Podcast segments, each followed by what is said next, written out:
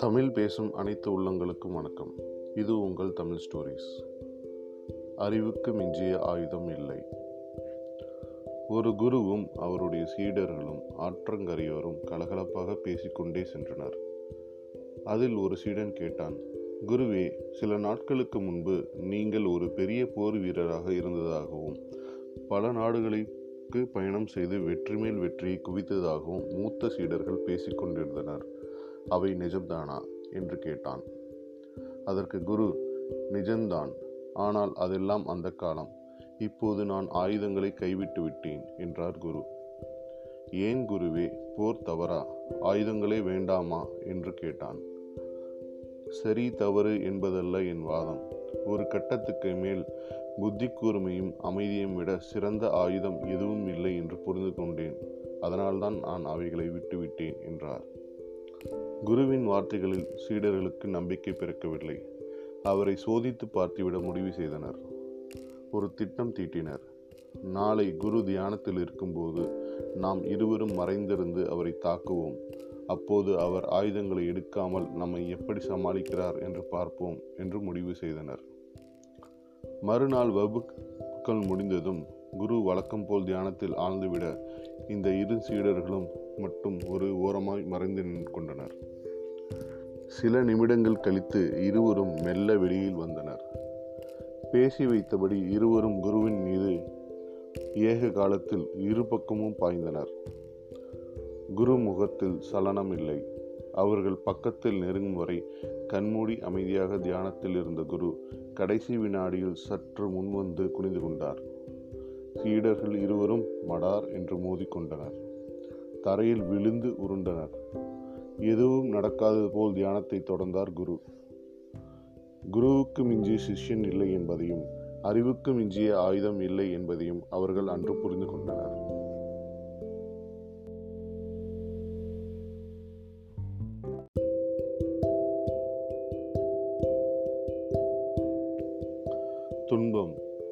படுக்கைகள் கொண்ட பெரிய மருத்துவமனை அது.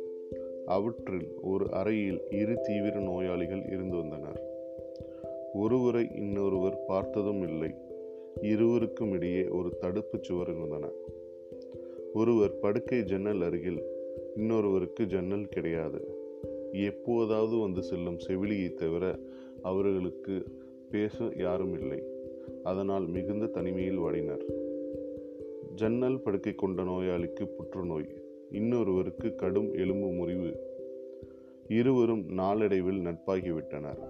ஒருமுறை எலும்பு நோயாளி ஜன்னல் நோயாளியிடம் சொன்னார் உனக்காவது பொழுதுபோக்கு ஒரு ஜன்னல் இருக்கிறது நண்பா. எனக்கு அது கூட இல்லையே என்று கவலைப்பட நண்பா நான் ஜன்னல் வழியாக என்னென்ன காண்கிறேனோ அவைகளை உன்னிடம் விவரிக்கிறேன். இதை ஒரு ஒப்பந்தமாக கடைபிடிப்போம் என்றார். அன்று முதல் ஜன்னல் நோயாளி தான் கண்ட காட்சிகளை சுவைப்பட தன் நண்பனுக்கு கூறலானார். நண்பா ஜன்னலுக்கு வெளியே ஒரு பெரிய ஏரி நடுவில் சிறு தீவு. ஏரியில் படகுகள் மிதக்கின்றன. ஏரிக்கரையில் அழகான பூங்கா. காதலர்களை தங்களை மறந்து கதைகளை பேசுகின்றனர் என்றார். எலும்பு நோயாளிக்கு அப்படியே காட்சிகள் மண்ணக்கண்ணில் விரியும். ஜன்னல் நோயாளி இன்னொரு நாள் சொல்வார் ஏரிக்கரை ஓரமாக ஒரு சாலையில் மணப்பெண் அழைப்பு ஊர்வலம் போய்கொண்டிருக்கிறது குழந்தைகளோ மகிழ்ச்சியுடன் ஓடி விளையாடி கொண்டிருக்கிறார்கள். மணப்பெண்ணிடம் தோழி ஏதோ சொல்கிறாள் மணப்பெண் முகத்தில் அப்படி ஒரு வெட்கம் நண்பா என்றார். ஊர்வல அரவங்கள் எதுவும் எலும்பு நோயாளிக்கு கேட்கவில்லையாயினும் நாதசுரம் தவிழும் ஒழிக்க ஊர்வலம் போகும் காட்சிகளை நன்கு அனுபவிப்பார். ஒரு நாள் ஜன்னல் நோயாளி செத்து போனார். மீண்டும் எலும்பு நோயாளிக்கு பொறுமை இழந்தது. ஒரு நாள் செவிலி வந்தபோது தன் படுக்கையை ஜன்னல் ஓரமாக மாற்றித் தரும்படி கேட்டுக்கொண்டார் அவ்வாறே செய்யப்பட்டது. இனி எனக்கு நன்கு பொழுது போகும் என்று எண்ணியவாறே தன் எலும்பு முறிவையும் வலியையும் பொறுத்து கொண்டு மெல்ல தன் உடலை உயர்த்தி ஜன்னல் வெளியே நோக்க அங்கே ஒரு பெரிய சுவர் மட்டுமே இருந்தது. வேறு எதுவுமே இல்லை. அப்படியானால் இதுவரை ஜன்னல் நோயாளி சொன்ன கதைகள் என்ன? அன்று வினாவினார். மறுநாள் செவிலி வந்தவுடன் நடந்தவற்றை எலும்பு நோயாளி கூறினார். செவிலி எலும்பு நோயாளிக்கு ஊசி மூலம் மருந்து ஏற்றிபடியே சொன்னார். நீங்கள் பார்க்க சுவர் கூட இருந்தது. அவருக்கு தெரிந்திருக்காது இவை. ஏனென்றால் புற்றுநோயின் தாக்கத்தால் அவர் பார்வை எப்போதோ இழந்து இழந்துவிட்டார் என்றார். நீதி மற்றவர்களை உற்சாகப்படுத்தும் மனிதர்களை எப்போதும் குறை கூறாதீர்கள்.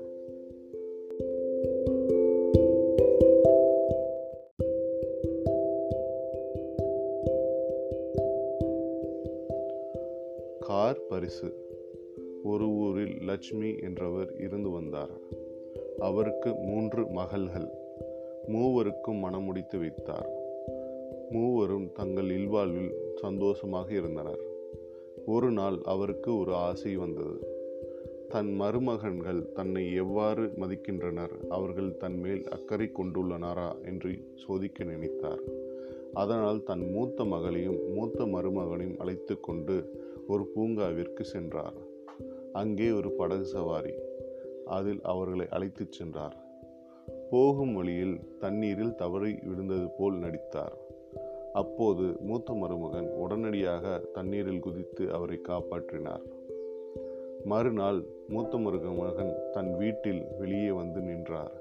அப்போது அவ்வீட்டில் ஒரு புதிய கார் நின்றது. மாருதி ஸ்விஃப்ட் உடனே ஆச்சரியப்பட்டு அதன் அருகில் போய் சென்று பார்த்தார். மருமகனுக்கு மாமியாரின் பரிசு என்று இருந்தது. இதேபோல் தன் இரண்டாவது மகளின் மறு கணவரையும் சோதிக்க நினைத்து அவரும் அவ்வாறே அழைத்துச் சென்றார். அவரும் அவர்களை காப்பாற்றினார். அவருக்கும் அடுத்த நாள் ஒரு கார் பரிசளித்தார். தன் மூன்றாவது மருமகனையும் சோதிக்க நினைத்து அவ்வாறே செய்தார் மாமியார். ஆனால் அங்கு நடந்ததோ விபரீதம். அவர் ஆற்றங்கரை தண்ணீரில் உளுந்தபோது மருமகன் அவரை காப்பாற்ற வரவில்லை. அவரோ படகை செலுத்தார் ஆனார் இவரும் அவரை கூப்பிட்டு கதறினார். ஆனாலோ அவர் அதை கண்டு கொள்ளவில்லை பெண்ணை பெற்றிருக்கிறார் பார் பெண்ணை என்றபடியே அவர் முணுமுணுத்து கொண்டு படகை செலுத்தினார். மருமகனே நான் உங்களுக்கு இன்னோவா காரே வாங்கித் தருகிறேன் என்று அலறினார். இருந்தாலும் அவர் செவியில் விழவில்லை என்றபடியே சென்று கொண்டிருந்தார். மாமியாரோ தண்ணீர் மூழ்கி இறந்தார். மறுநாள் மிகுந்த சந்தோஷத்துடன் இருந்தார் மருமகன். அவர் வீட்டின் வெளியே சென்று பார்த்தபோது அங்கே புதிய பிஎம்டபிள்யூ கார் நின்றது. என்ன இது? அப்படி சென்று அருகில் பார்க்கும்போது இது மாமனாரின் பரிசு என்று அதில் இருந்தது.